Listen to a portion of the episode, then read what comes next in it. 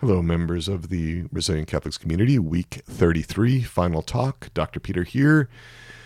This is the wrap-up. As always, my notes will be posted. The audio recordings, they'll be up. There's a bonus experiential exercise on preparation for unburdening that's going to allow you some flexibility with pausing it, because this is one that you listen to on your own.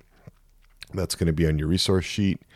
The reading for next week is the same as for this week. We're not moving forward in the reading, so you can review Chapter seventeen in your Self-Therapy Workbook by Bonnie Weiss. That's pages one oh seven to one twelve.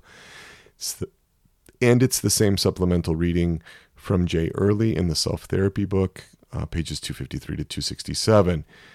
Remember, three twelve-minute part sessions. Those can be longer. Sometimes they really have to be if you're going to start getting into this more deeply with your X L. So hope, hopefully you're consolidating those.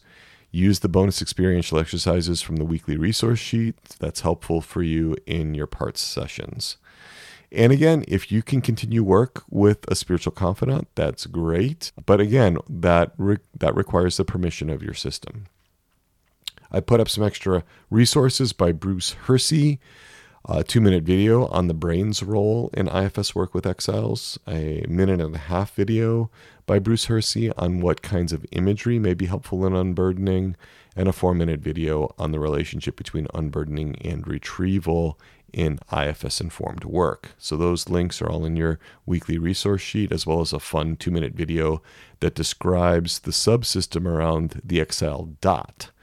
That's like a uh, movie trailer that Bruce Her- that Bruce Hersey produced, and I thought it was actually pretty interesting and informative about how a subsystem might center around an Excel.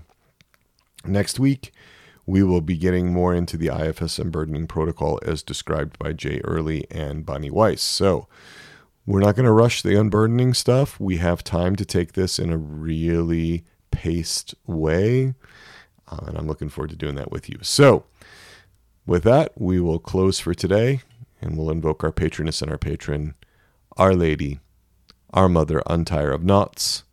Pray for us. Saint John the Baptist, pray for us.